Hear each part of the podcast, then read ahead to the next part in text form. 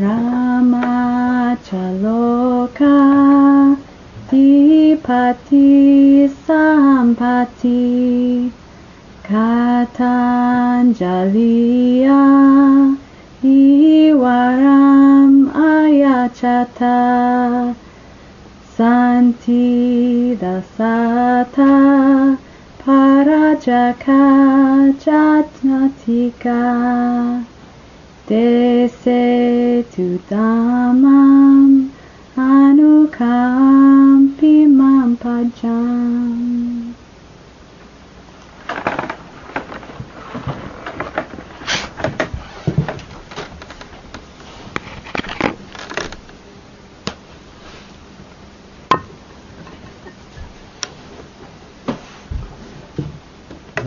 ทัสสะบะคะวะโตอะระหะโตสัมมาสัมพุทธัสสะนะโมทัสสะบะคะวะโตอะระหะโตสัมมาสัมพุทธัสสะนะโมทัสสะบะคะวะโตอะระหะโตสัมมาสัมพุทธัสสะบุตังดัมมังสังฆังนามาสัง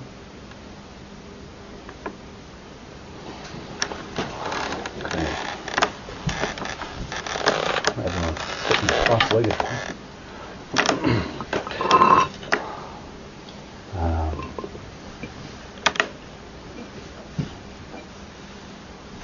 sorry, I was a bit out of commission earlier on today, sickness being what it was. Uh, I am of the nature to uh, become sick. I have not yet gone beyond illness, but um, temporarily, but beyond illness. As uh, as we get into the heart of retreat, one of the similes that used to come to mind to me a lot was um, simile of playing music and free jazz. If you um, if you've ever seen a, a, a free jazz musician play, you know, someone like Cecil Taylor or someone uh, of his caliber, uh, to the untrained mind, it can seem a bit like um, a lot of weird noise. But uh, it's a bit like um, some expressionist artist. But I've known free jazz musicians, and I know the kind of effort uh, that they put in to achieve that level of freedom. They may spend 12 hours a day, every day, regularly, for decades, playing scales, playing repetitive exercises. Just really putting in the hours. And then with that kind of foundation, with that kind of basis, then you can get up there and play free jazz. And so meditation practice or Dhamma practice is a bit like that. There's a lot of, of time that is just put in, invested, in staying with your breath. You know, there's there's nothing wrong, wrong with counting your breaths. It doesn't matter how many years you've been meditating. Just stick with the basics. If you, you know, if you find that your mind's not with your breath all the time, then just count your breaths. Breathing in one, breathing out one. Breathing in two, breathing out two. And if you lose your place, then start over again. Work your way up to ten, and go back to the beginning. Count again. So, doing very simple, repetitive exercises, they pay off in the end. And you can't really play the free jazz of Dhamma without investing the time in doing the scales of meditation.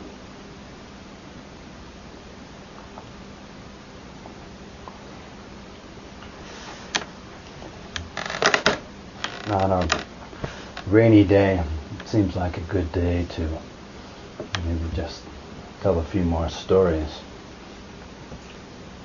But especially when I first got into Dhamma practice, um, musical similes uh, came up a lot.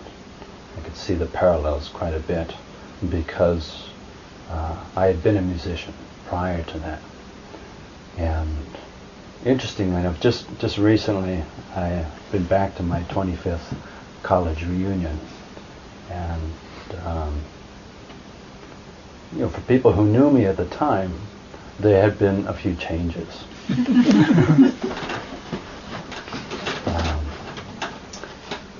you know, I mean, I was, uh, I was kind of a musician on campus, and and uh, and then I gave up music completely. You know, from being like one of the main things in my life to giving it up, and uh, I had longer hair. I gave that up, and I was kind of sociable on campus, visible, and um, and then opted for years of solitude, and um, and I liked girls, you know, and, and I wasn't celibate, and then you know, end up leading the life as a monk. So, for the for those uh, people who knew me back then, you know, I, people were very curious, and actually they they ended up. Uh, the reason I went was because they asked me to give a presentation on what I've been doing for the last 25 years. Uh, funny enough, yeah, I couldn't believe the the number of people who came up to me and said, "You haven't changed a bit."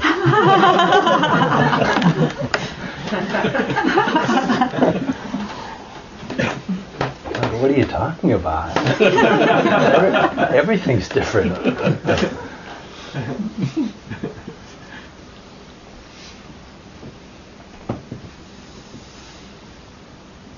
Yeah, it was interesting just to see where people were at after 25 years. And uh, one thing that came up was, um, you know, people have been through so much you know, by the time we reach middle age, there's a whole range of experiences that Oh.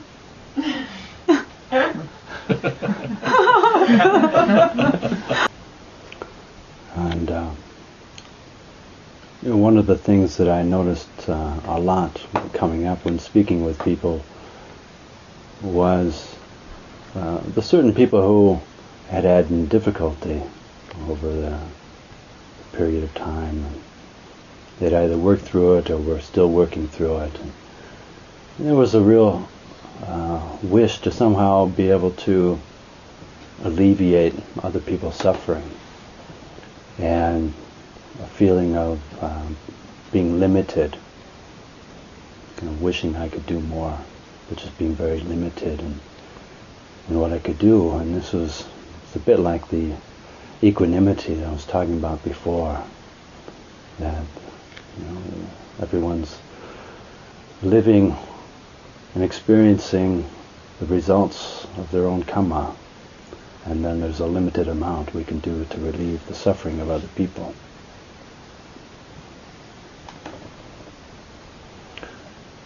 It's hard enough to relieve our own suffering sometimes.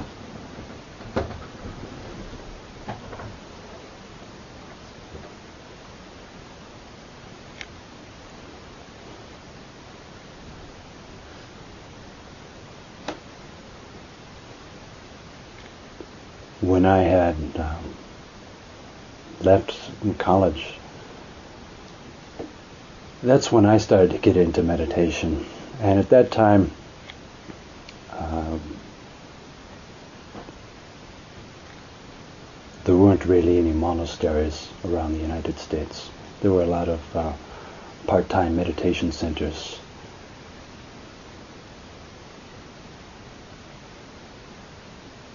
And the more I did, the more I got into it, the more long-term retreats that I did, the more uh, that seemed that that was uh, uh,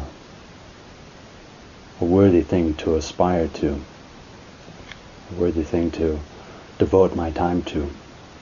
Although at the time I didn't really know where I was going. There was a sense of just trusting, the kind of trust that I was talking about, which is really helpful in making decisions in life. There always seem to be a lot of forks in the road. Uh, should we go do this or should we do that? Should we do something traditional or something untraditional? There's always a lot of decisions to be made. But to make accurate decisions, well, often it's kind of out of our control. There's a certain momentum of things that are are flowing along. And uh, often what, what we can best do is to just get out of the way and allow it to happen. And it felt a bit like that when I was in my early 20s, not really knowing where this Dhamma practice was going to take me. Uh, certainly in the beginning, you know, no idea that I would end up as a monk, although it seemed like a nice thing for other people to do. But um, you know, it was just very, very, very uh, gradually that that idea uh, started um, to become more a reality, a possibility, something that I could do. But really, it was you know, whatever was happening in terms of lifestyle or external changes, it was more just a, a general wishing to do something beneficial with my life. You know, and that's something we can all do. And it doesn't really matter that much how it manifests. Uh, um, I mean, most people are not going to end up being monks and nuns, and and I think that's normal and fine. But the Dhamma practice, um, even though we, we may not know exactly where it's taking us, there are certain things that we can tap into and just uh, trust our heart, and it, it, feels right, it feels good. It feels like this is um, leading in a beneficial direction, or we can see that it's beneficial to us and it's beneficial to others. Even if it's just very basic things like being kind and generous, being helpful, or the aspiration to be peaceful, the aspiration to be you know, wise, you know, the aspiration that um, by the time that we die, that we'll be able to die in peace without fear.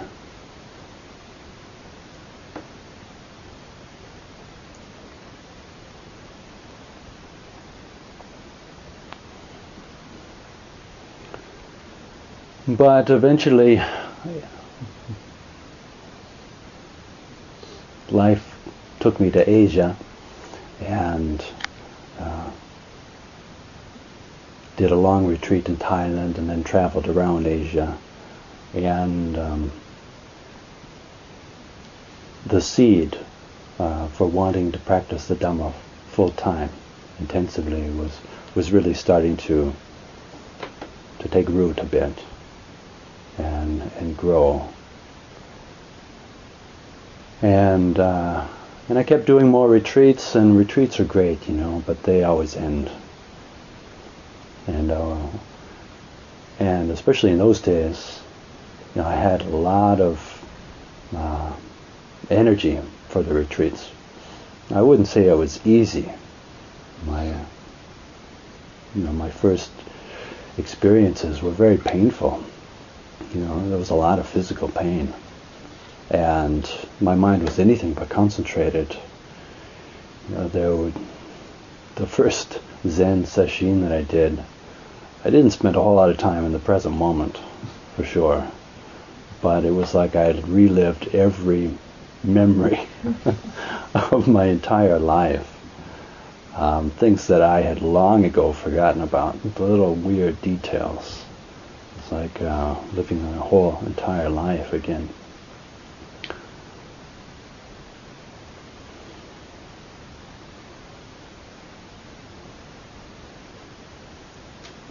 But uh, it seemed that um, there was a lot of potential there.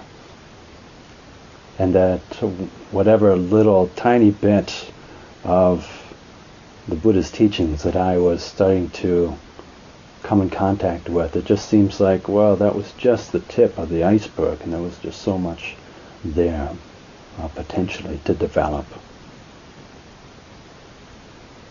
So in the end, it did take me to a monastery. And at that time, Ajahn Chah was still alive. And I found a monastery in Thailand where the training was very traditional, but it was set up just for non-Thais.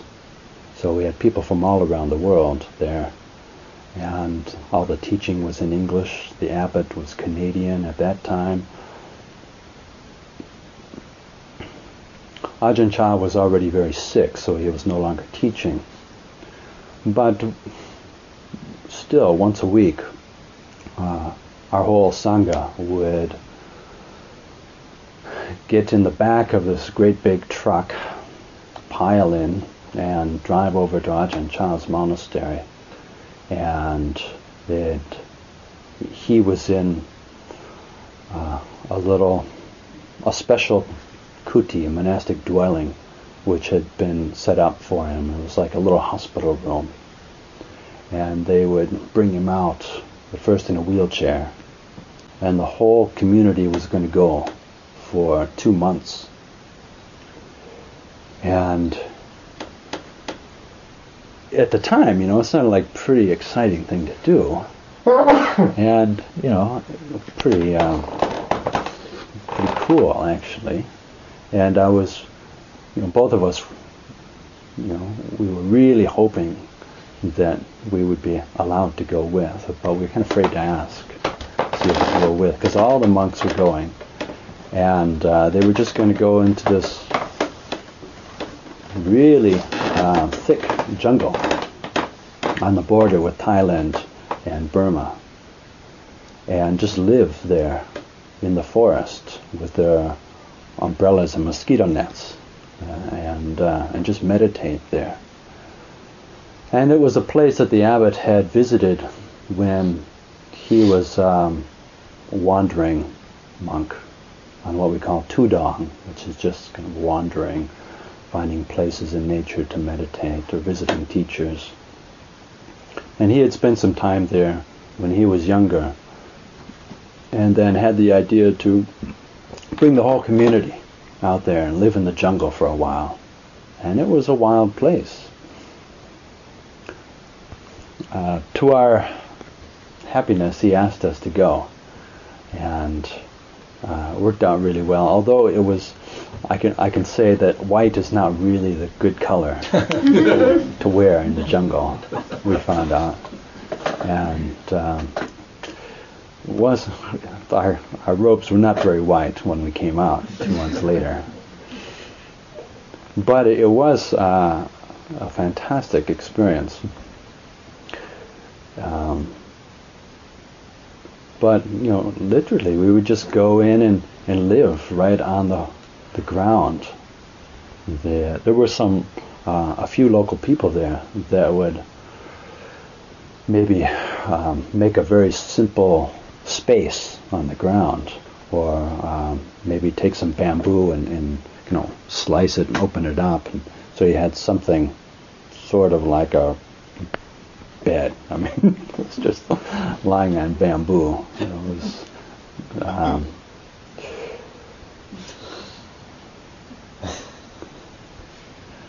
and all we had was uh, this umbrella and mosquito net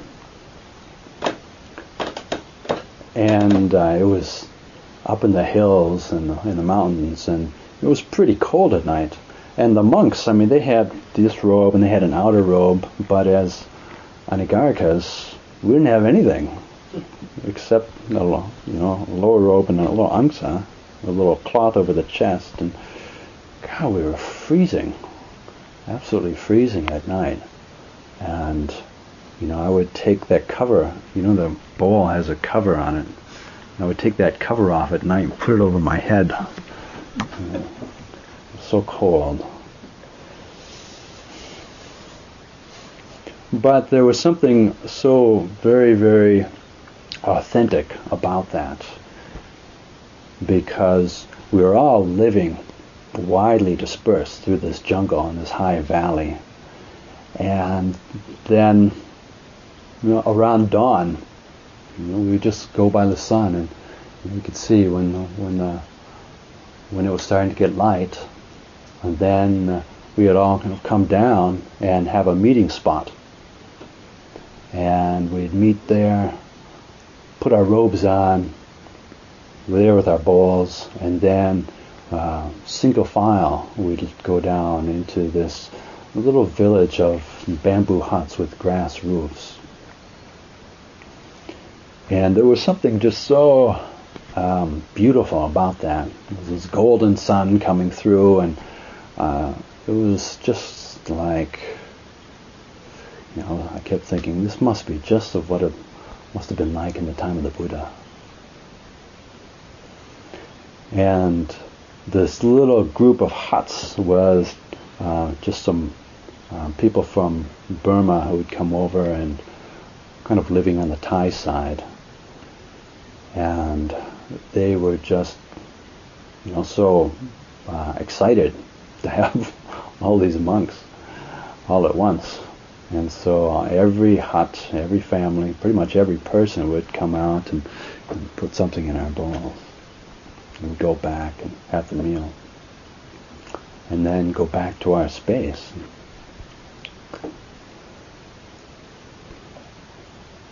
But, uh, you know, I, I really liked being out in the forest, but there I had to admit, you know, a fear came up sometimes um, because you know there there were some big things moving around at night, and you know there were elephants around, and when they feed, they make a huge racket. And we knew there were tigers around, although we didn't see any. Um, we saw a lot of snakes. And we were right on the ground, so there's not a whole lot of protection. The uh, actually the only real encounter, bad encounter I had with wild animals at that trip was uh, one night I woke up and had this feeling of like my body was on fire, and I realized my my body was covered with biting ants. You know, these red biting ants, and they'd gotten into everything. You know, my clock, my my body, everything, and um, of course we're on in white robes we're on eight precepts, so you can't just kill them. so it's like, like ah, my body's on fire. Just like okay, just very compassionately pick them off. in the middle of the night. You know. Uh,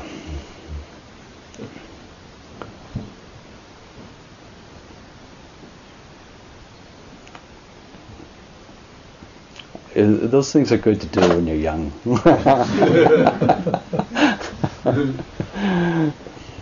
it was great at the time.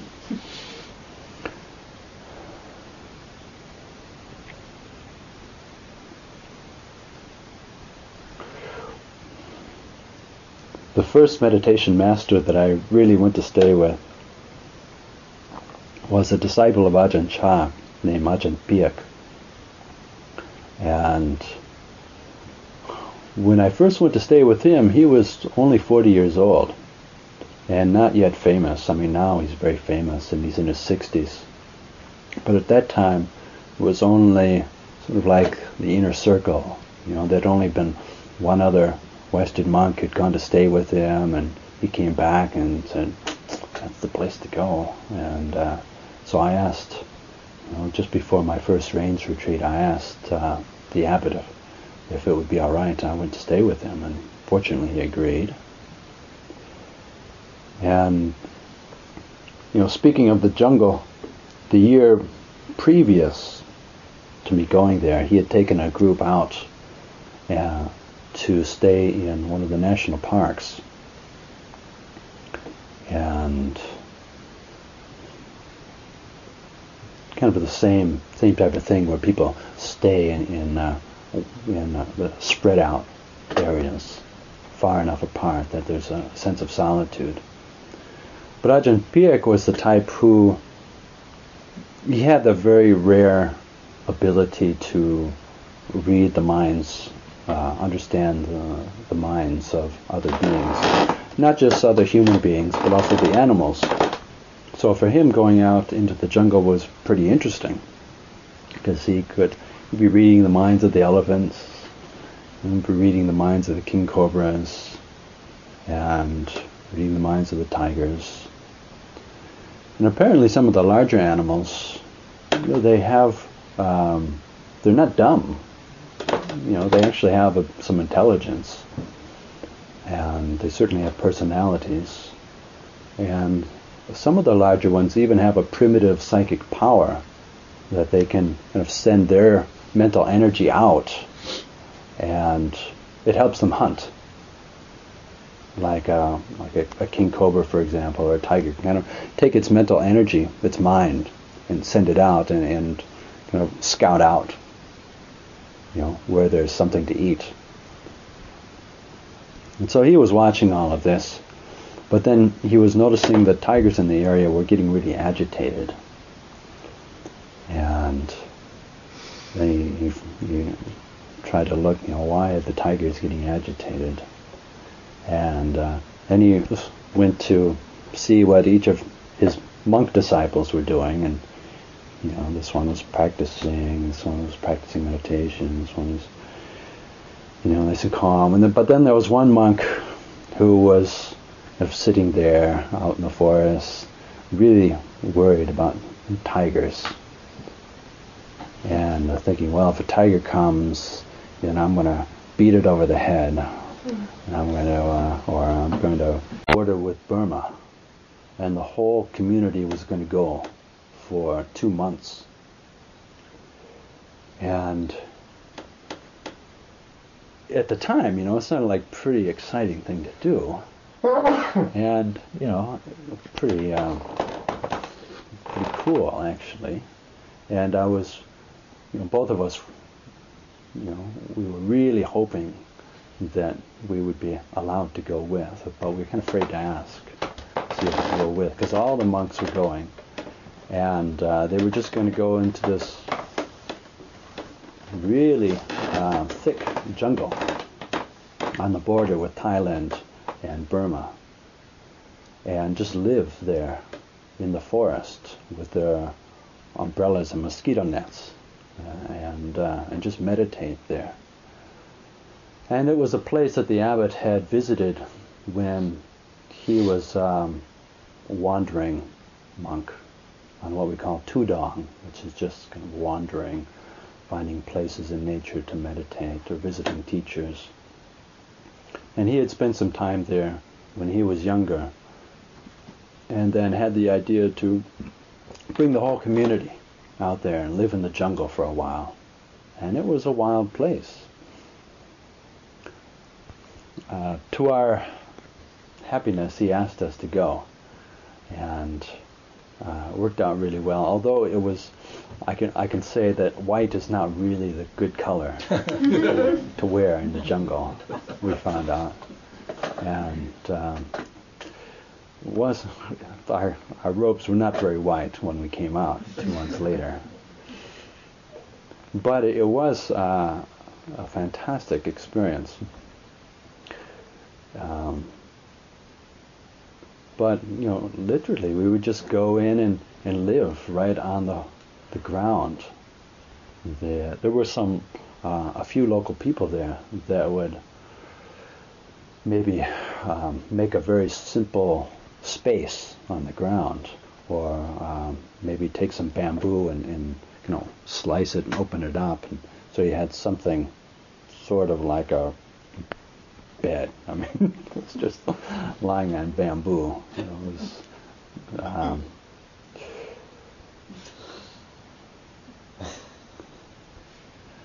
and all we had was uh, this umbrella and mosquito net. And uh, it was up in the hills and in the mountains, and it was pretty cold at night. And the monks, I mean, they had this robe and they had an outer robe, but as Anagarikas, we didn't have anything except a you know lower robe and a little angsa, a little cloth over the chest, and God, we were freezing, absolutely freezing at night. And you know, I would take that cover. You know, the bowl has a cover on it. I would take that cover off at night and put it over my head. so cold. But there was something so very, very authentic about that because we were all living widely dispersed through this jungle and this high valley. And then you know, around dawn, you know, we would just go by the sun and we could see when when the, when it was starting to get light, and then uh, we would all kind of come down and have a meeting spot, and we'd meet there, put our robes on, we're there with our bowls, and then uh, single file we'd go down into this little village of bamboo huts with grass roofs. And there was something just so um, beautiful about that. There was This golden sun coming through, and uh, it was just like, you know, I kept thinking, this must be just of what it must have been like in the time of the Buddha. And this little group of huts was uh, just some uh, people from Burma who would come over and kind of living on the Thai side. And they were just, you know, so uh, excited to have all these monks all at once. And so uh, every hut, every family, pretty much every person would come out and, and put something in our bowls. And we'd go back and have the meal. And then go back to our space.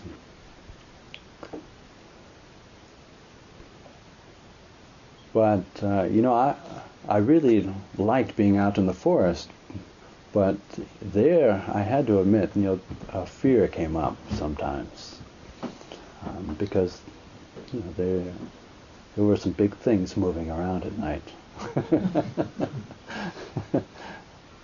and, you know, there were elephants around, and when they feed, they make a huge racket. And we knew there were tigers around, although we didn't see any. Um, we saw a lot of snakes. And we were right in the ground, so there's not a whole lot of protection. The uh, actually the only real encounter, bad encounter I had with wild animals at that trip was uh, one night I woke up and had this feeling of like my body was on fire and I realized my my body was covered with biting ants. You know, these red biting ants, and they'd gotten into everything. You know, my clock, my my body, everything, and um, of course we're on in white robes. We're on eight precepts, so you can't just kill them. so it's like, like ah, my body's on fire. Just like okay, just very compassionately pick them off. In the middle of the night. You know.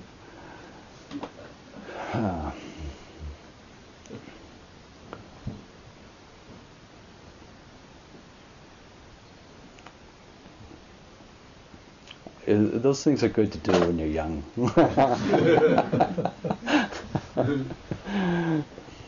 it was great at the time.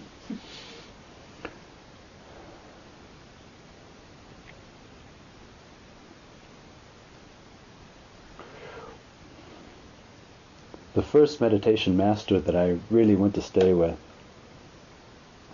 was a disciple of Ajahn Chah named Ajahn Piak. And when I first went to stay with him, he was only 40 years old and not yet famous. I mean, now he's very famous and he's in his 60s. But at that time, it was only sort of like the inner circle. You know, there'd only been one other Western monk who'd gone to stay with him, and he came back and said, "That's the place to go." And uh, so I asked, you know, just before my first rains retreat, I asked uh, the abbot if, if it would be all right. I went to stay with him, and fortunately, he agreed. And you know, speaking of the jungle, the year previous to me going there, he had taken a group out uh, to stay in one of the national parks. And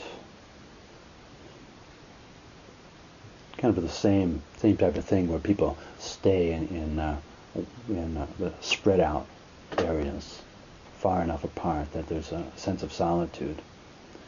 But Ajahn Piak was the type who he had the very rare ability to read the minds, uh, understand the, the minds of other beings, not just other human beings, but also the animals. So for him, going out into the jungle was pretty interesting because he could be reading the minds of the elephants, and be reading the minds of the king cobras, and reading the minds of the tigers. And apparently, some of the larger animals, they have, um, they're not dumb. You know, they actually have a, some intelligence, and they certainly have personalities.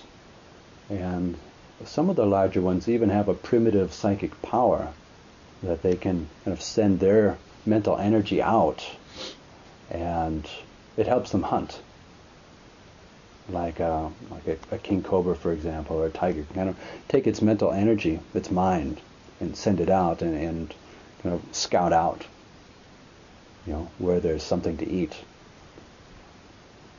And so he was watching all of this, but then he was noticing that tigers in the area were getting really agitated. And then he, he, he tried to look, you know, why are the tigers getting agitated? And uh, then he went to see what each of his monk disciples were doing, and you know, this one was practicing, this one was practicing meditation, this one was, you know, nice and calm. And then, but then there was one monk who was sitting there out in the forest, really worried about tigers, and thinking, well, if a tiger comes, then I'm going to beat it over the head.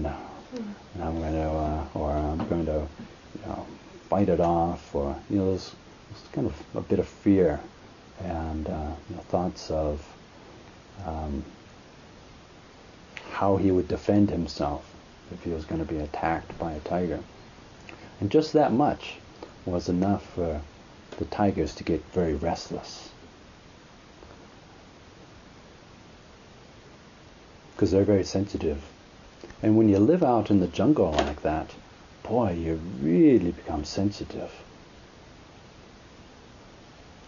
Uh, there was um, there was a, a, time that I, about seven years later, I went back to the same place on the Burmese border and was just living there alone for a couple of months, uh, and would only rarely see other people. But um, just the energy of being in the jungle and the solitude of being there, boy, it doesn't take very long. You just get really tuned in, and it's like um, there's whole parts of the human brain that we that we don't really use in modern society that start to come into play in a situation like that, of a refined intuition.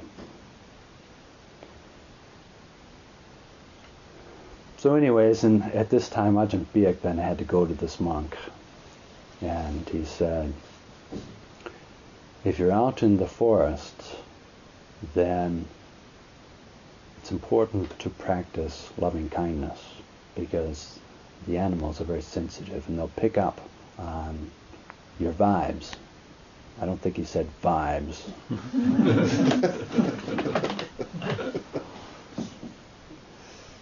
but they'll pick up on the state of mind. And so if if we're out there and we've got fear coming up, then they'll pick up on that and that makes them nervous, makes them agitated and potentially dangerous. And so to whatever degree possible then when we go out into the forest, try to be there with a, a peaceful state of mind. In fact, um, many of the meditation masters, you know, would recommend that when we go out into the forest, when we first go out, we then ask permission from all of the other beings who live there, whether they're animals or whether they may be you know, unseen devas or heavenly beings who live there. Because really we're going into their home. And then uh, it's good to go with the intention of being a humble guest. You go off into the jungle, you know, and uh, and you know either verbally or, or silently, you make this um,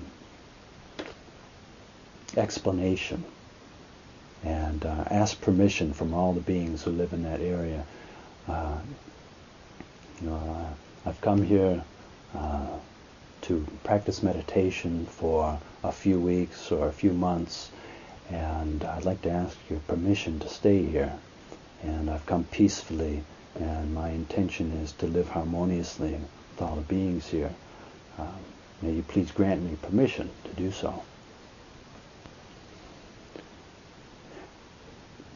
And somehow just that uh, that mental determination helps. It helps. Uh, like the beings in the area tend to, as I say, be very sensitive, and they can pick up on that.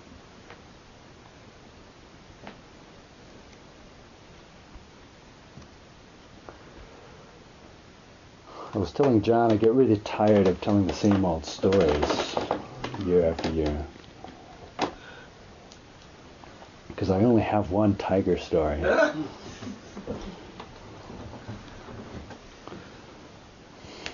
but that that same year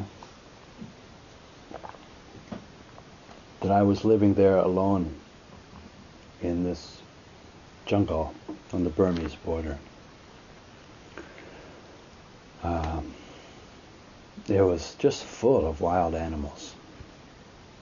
I mean, at nighttime, it was difficult for me to sleep at night because there was so much activity.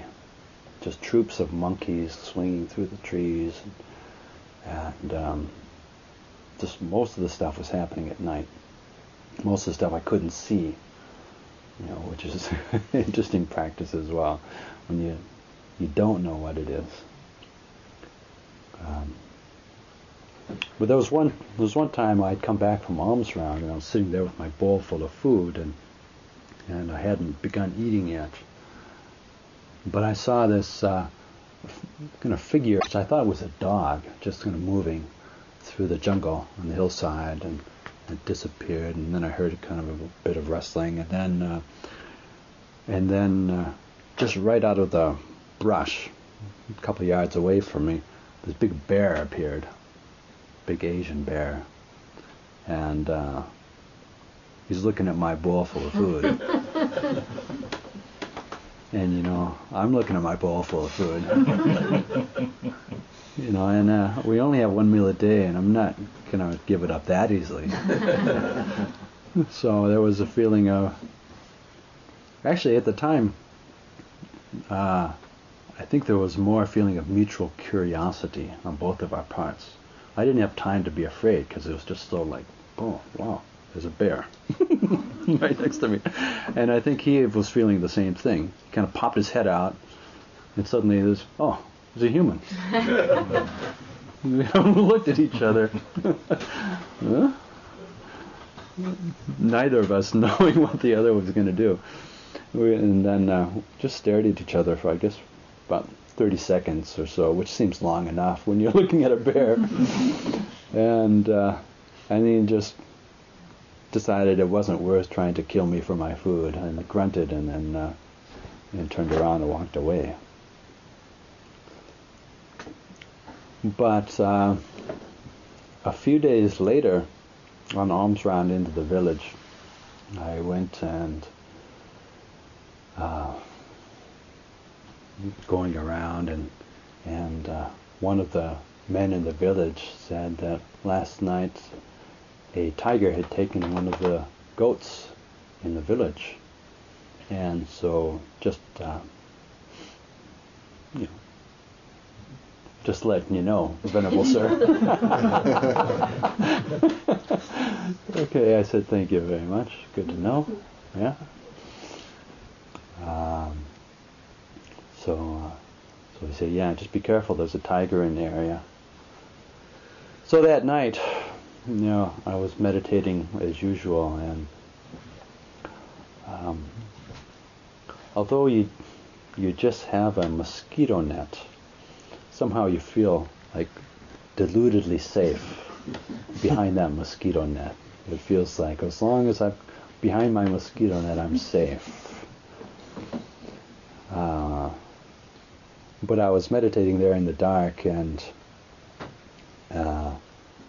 then in the distance, I could start to hear this sound of um, uh, the tiger yelps, and the, it's not like a growl, but more like a there's a certain sound it makes when it's, I think, either hungry or just eaten, or I'm not sure. and uh, it kept getting louder and louder. And I'm like, oh, this is great. This is just like the stories of, you know, the forest masters of old, where you can sit in the jungle and, and um, you know, radiate loving kindness and, um, you know, confront the fear of death. And, and uh, wonderful, you know, so it's like, I decided, okay, is there any fear coming up? Okay, don't worry about it. Just radiate loving kindness. May the tiger be happy. May the tiger be happy. May the tiger be happy. And it kept getting closer, and you could hear the sounds coming. And uh, as it was coming closer, I was kind of going, "May the tiger be happy. May the tiger be happy." it's like, and uh, and then I had to admit some fear was coming up because I was totally alone, long ways off. There was somehow my mosquito net was seeming less like a wall of defense. Yeah, and um, and it was that you know the sounds were getting closer, and then suddenly I heard this big crack, a crunch, very close by of you know, they've got bamboo there that's like four inches in diameter, and you know it's quite solid stuff. But you know, I hear the sound of him, or whatever it was, you know, just cracking it, and then it was silence because he got whatever it was, it gotten close enough to to notice me. So by this time, I'm going, May the tiger be happy. May the tiger be happy. May the tiger be happy. yeah, and and um, you know, just uh, and you know, at that point, the intention was was pure, but um, it hadn't really overcome the fear. But then something happened, and you know, right at that time, there was some kind of letting go, where uh, it was just like I knew there was nothing I could do, and my only defense was certainly not my mosquito net, but my only defense was my mental state. And I knew how sensitive these animals were. But really, you know, that kind of knowledge doesn't do you, it doesn't really help you much in those situations. But what really did help was, you know, for some reason, just when the mind was pushed into this corner, it suddenly just went quiet.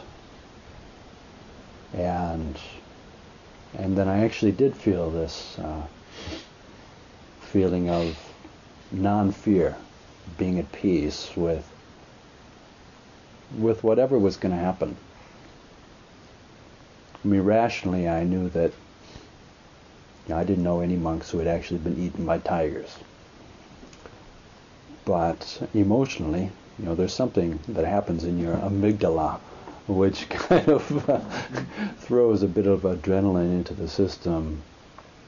And you say emotionally, you know, it's like, well, I don't, I don't care if you, if you don't think that there, there's not a high percentage of, of monks out there have been eaten by tigers. You know, there's a part of the brain which um, is activated and uh, and is not overcome just through rational thinking or trying to convince ourselves that everything's fine.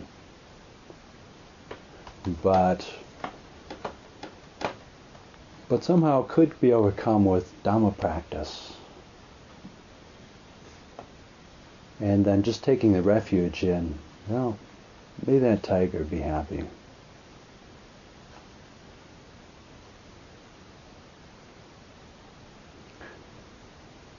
whatever. You know, I uh, obviously I didn't get eaten, and uh, and the tiger went off looking for other probably easier things to eat.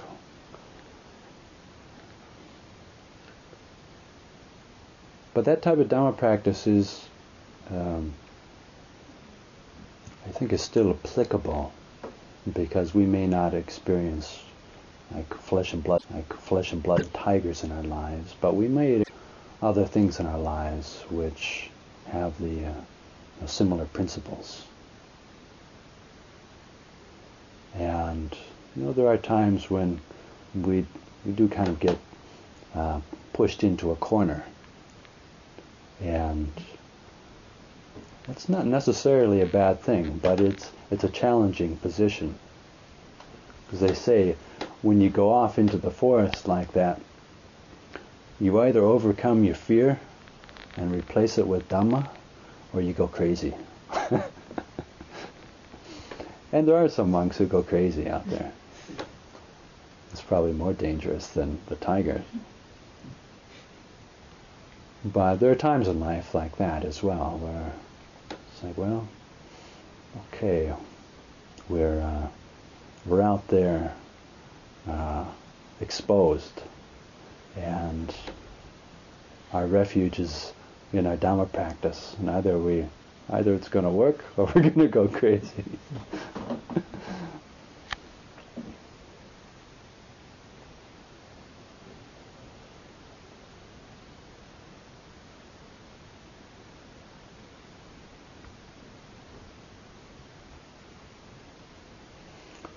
So I think it's good that we're out here in the forest. And I think that's good that there's this bear wandering around. Because we don't know where it is at night, which tent it's attracted to. You may feel very safe in your tent behind that thin nylon wall and think it's a valid defense against wild animals.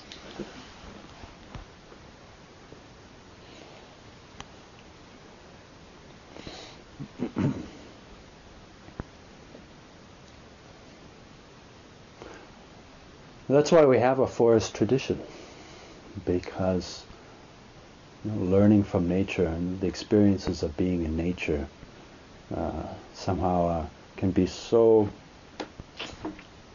um, directly beneficial or, or uh, direct, uh, so directly touch our heart, much more than say studying and contemplating from the knowledge that we've studied and sometimes just very simple things out in nature. Um, because if you're in a situation like that, then it really is important to be mindful. You know, there's a lot of of um, encouragement to be mindful all the time.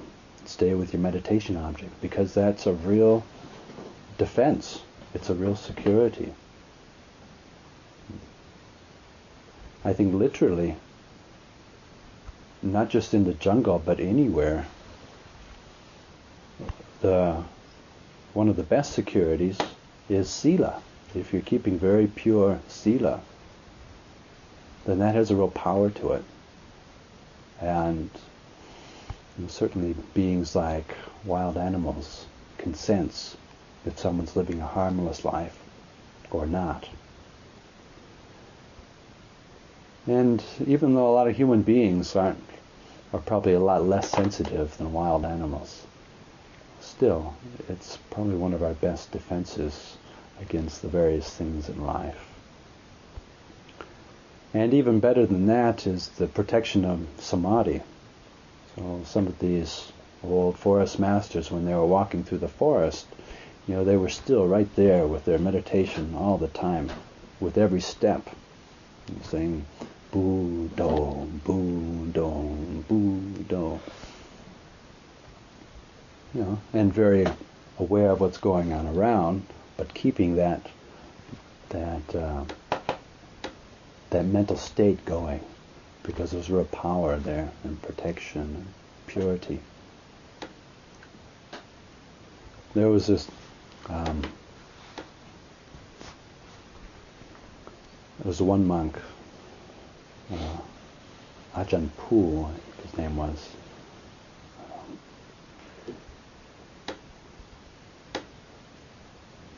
He uh, he was going through the through the forest like that, and and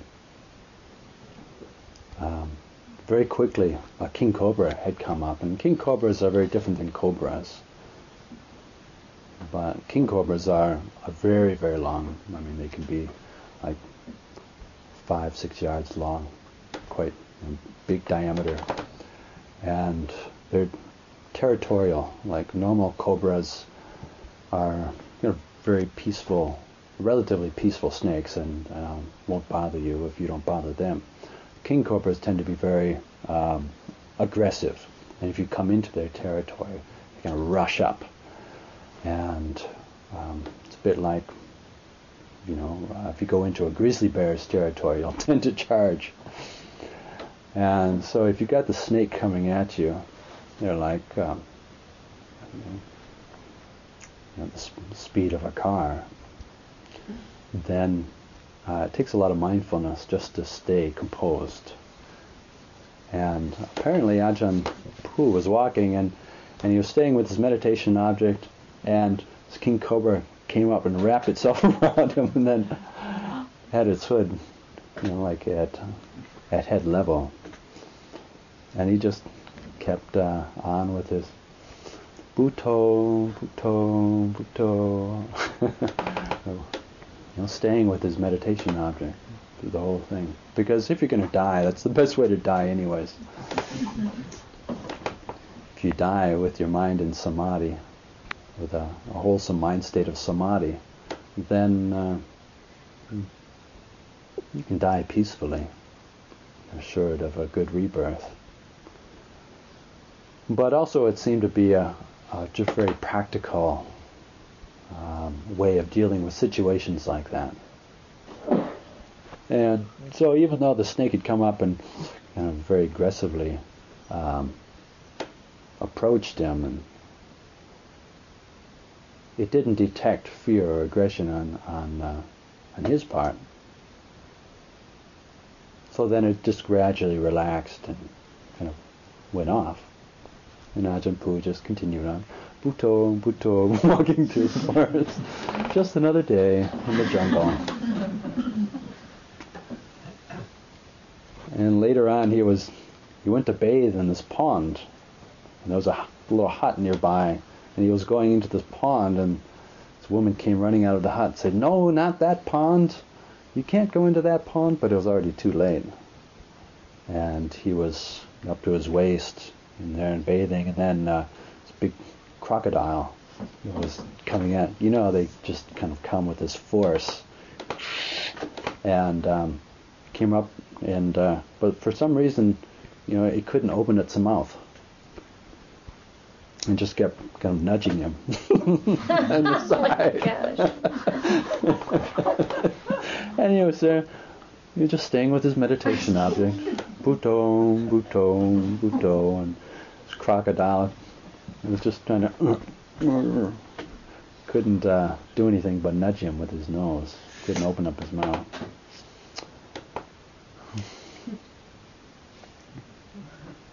I think it was the same Ajahn who, while he was walking through the forest, he, he laid down to take a, uh, a little nap during the day. And he woke up to this feeling of um, something kind of wet on his head he realized it was a tiger licking his bald head.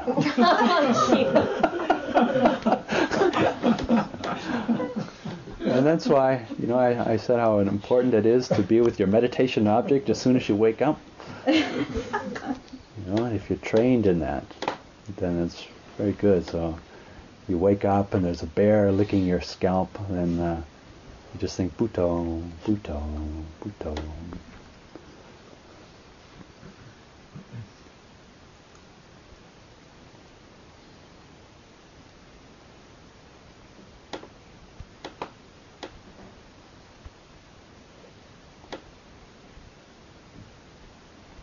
So that year that I stayed with Ajahn Piak, that was, uh, you know, it, it, was very beneficial in many ways, and I think, uh, yeah, it, you know, at that time, knowing that Ajahn Piak could read my mind anytime he wanted to, I had to be very careful what I was thinking. And they put me in the hut right next to his hut. So I had to be really careful what I was thinking, and that was great motivation, just to, you know, always, always, you know, just be aware of what was coming up in my mind, and if there was an uh, an unwholesome mind state coming up, then you know, very quickly, uh, not allowing my mind to dwell on that. So there's a lot of right effort going on. You know, right effort is not just trying hard or not just being aware, but actually, you know, making the effort to to um, keep unwholesome states of mind at bay, and if they do arise, then make the effort somehow to release them, let them go, or replace them with wholesome states of mind, and then making the effort to to bring up wholesome states of mind and strengthen them and cultivate them and make them strong. And naturally, you know, it, that does take effort. It's not something that we're used to doing. If we're used to just allowing our minds to do whatever, then uh, they're just going to keep doing that. And yeah, there's a certain benefit in just watching and being aware and accepting all mental states non-judgmentally. You know, as they come and they go, come and go. But another very important aspect of practice, of Dhamma practice, is systematically cultivating wholesome states of mind. Just like what we were talking about this morning with the with the metta meditation. You know, you're just training and just doing the scales of meditation. Uh, you know, May I be happy. May I be happy. And sometimes you don't feel like you're happy. Or, or you think, well, may this other person be happy, but somehow it doesn't, you know, especially if it's the person you've had a, you know, a disagreement with. Say, may they be happy, and he's like, right. May they be happy in hell.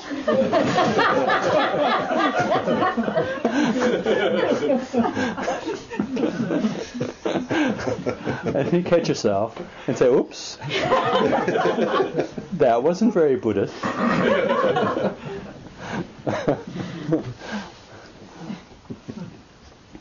or sometimes um, it can just feel like yeah, may I be happy, may I experience peace of mind, but it feels like it's just going through the motions. But that's okay too. You know, that's that doesn't mean that it's wasted time. It's like when you're sitting down at a piano and you're just doing scales, hours of scales up and down, and it feels like you know, what's the purpose of this? This isn't music.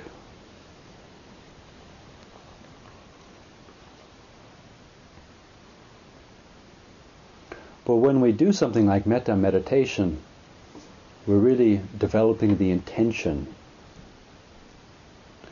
And we may be doing the meditation and, and thinking, well, sometimes a real feeling of metta comes up, loving kindness, but sometimes it doesn't. And so if if no real feeling of metta coming up is coming up, then you know it's a, just a waste of time. Is it just kind of hypocritical? Say no. I mean, there's there's still the intention there, even if it's just towards ourself. Say, well, may I be free from worry, or may I be free from fear, you know, may I be happy, and you know, that can bring up a whole host of other, uh, sometimes opposite feelings coming up into the mind. Or just sometimes feel like, yeah, yeah. But the intention is still a very pure one. The intention is still a good one. And that's really what we're developing, because intention is the essence of karma.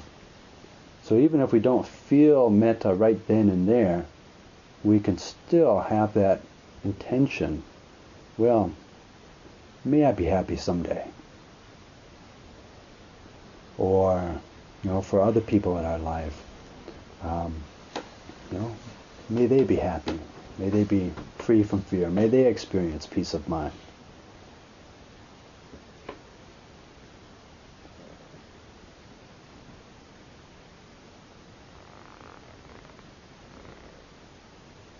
One of the other meditations that's good to do in a similar way is a forgiveness meditation. Forgiveness is a, a related quality to the ones I was talking about of loving kindness and compassion. And there isn't a traditional forgiveness meditation, but I've kind of made one up, which I'll go through tomorrow at the guided meditation. But forgiveness is a quality which, in many ways, you know, is very central to Buddhist practice. And even in monastic life, for example, we will, uh, every time that we uh, leave a monastery, we'll go to the senior person uh, with a tray of candles, incense, and flowers, and we have this little ceremony that we do. It's called asking for forgiveness. Even when we haven't done anything wrong, or don't think we've done anything wrong, or if we're going as a community, as a sangha, to visit a senior monk somewhere, then we will go through this ceremony of asking for forgiveness. And there's, there's a bit of chant that goes with it in Pali, but the the meaning of it is Venerable Sir, if there's anything that I've done through my actions, through my speech, or even mental state that has in any way caused you suffering, or pain, or discomfort, or agitation, whether it was intentional on my part or non intentional, or whether you know, it was something I did, mm, say, in your presence, or something I had done behind your back in private uh, anything. And you know, I ask for forgiveness, and then uh, the senior person will, of course, forgive them. It's part of the ceremony, and then also ask for forgiveness if there's anything that I have done uh, through body, speech, of mind, intentionally or unintentionally, in public or in private, that has in any way caused you suffering or dukkha. And then I ask for your forgiveness. And it's one of these ceremonies that has a, uh, a real practical, useful basis to it, because constantly uh, forgiving and and uh, starting fresh. Because anytime human beings live together, even if they have their intention uh, to try to live as, as harmoniously as possible, human beings being human beings, we tend to get on each other's nerves after a while. And, um, and even if everyone's trying their best, um, sometimes we just we get irritated by other people. And so uh, having a little ceremony like this is very practical. And in Thailand, for example, sometimes you know people will do that with their parents or their partners, um, and uh, you know it's you can try it sometime. If, uh, if, if even if you don't feel like you've done anything wrong. I remember this one woman who had all these issues with her father, and you know, and it really seemed like it was the father's problem. Uh, and she just had so much anger towards her father. And our abbot at the time recommended that she go and ask for forgiveness from him, which is almost counterintuitive. You say, well, I haven't done anything wrong. He's caused all the problems. But um, she agreed to do that And somehow it opened up a, a door of sensitivity in her father that hadn't been there before.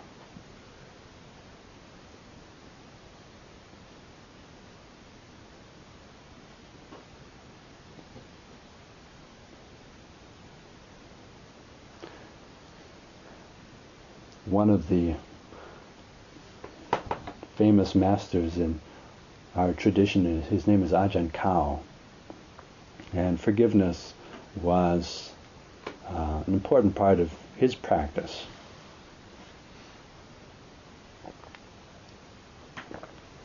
At certain stages.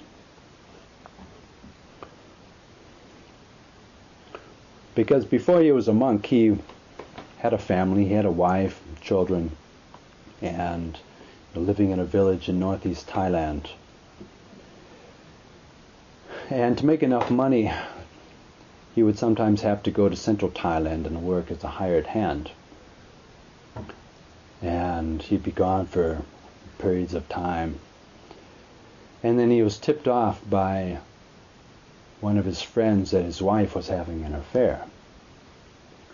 And he was a person who had a pretty quick temper. And he decided to find out for himself. So at one point he came back at an unexpected time and was waiting outside uh, his own house, hiding. And then he saw, in fact, that uh, his wife's lover did come up, go into the, the house, and and he's waiting there outside, and he can hear them, you know, what's going on inside the conversation, and the, um, everything. So uh, he burst in on them, and in those in that culture, everyone's got machetes because you use your machete for everything. And so he was in there with his bursting in with his machete and um, caught them, you know, making love. They were right in the middle of making love, and uh, burst in on them and put his knee on his or her back, I'm not sure, and uh, held his machete up and was about to run them through, get them both at once. and at that point, he he uh, had a moment of mindfulness. Fortunately for all of them, and he decided. Well, he just reflected. Well, they're the ones who are making the bad karma in doing this, and if I run them through, then I'm going to be making even more bad karma that's going to lead to my own suffering. So even though I feel like they kind of deserve this, nah, maybe there's a better alternative. So he still held them there with with the machete, and um, but then started yelling out, and, and um, all the different houses in the villages are very close and very thin walls.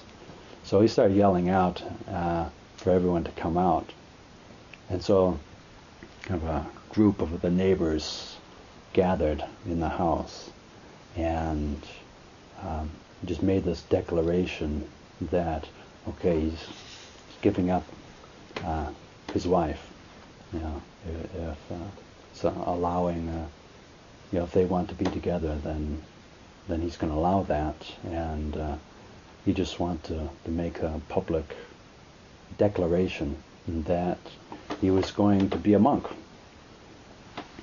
and he was going to renounce everything. You know, that's maybe not the the ideal circumstances for deciding to take up a life of Dhamma practice. However, um, you know, he was just so fed up at that point that he decided, okay, I'm just going to go be a monk. So he did. And he ordained in the local village and then eventually went and stayed with um, the great meditation master Ajahn Mun. Ajahn Mun was considered uh, the modern day father of the Thai forest tradition. He was Ajahn Chah's teacher as well. So he stayed with Ajahn Mun for, uh, you know, was his disciple for many years, and was part of the early generation of disciples. And through his dedication to practice, and energy and enthusiasm and you know, sincerity, he was able to eventually realize the highest fruits of of uh, Dhamma practice. You realized uh, full liberation. And then, when in later years, when he would reflect back upon his former wife and her lover, then he would bow down in gratitude. Because if it wasn't for them, then he would have never been motivated to follow the life of the Dhamma and would have never experienced that the great fruits and peace and happiness from Dhamma practice.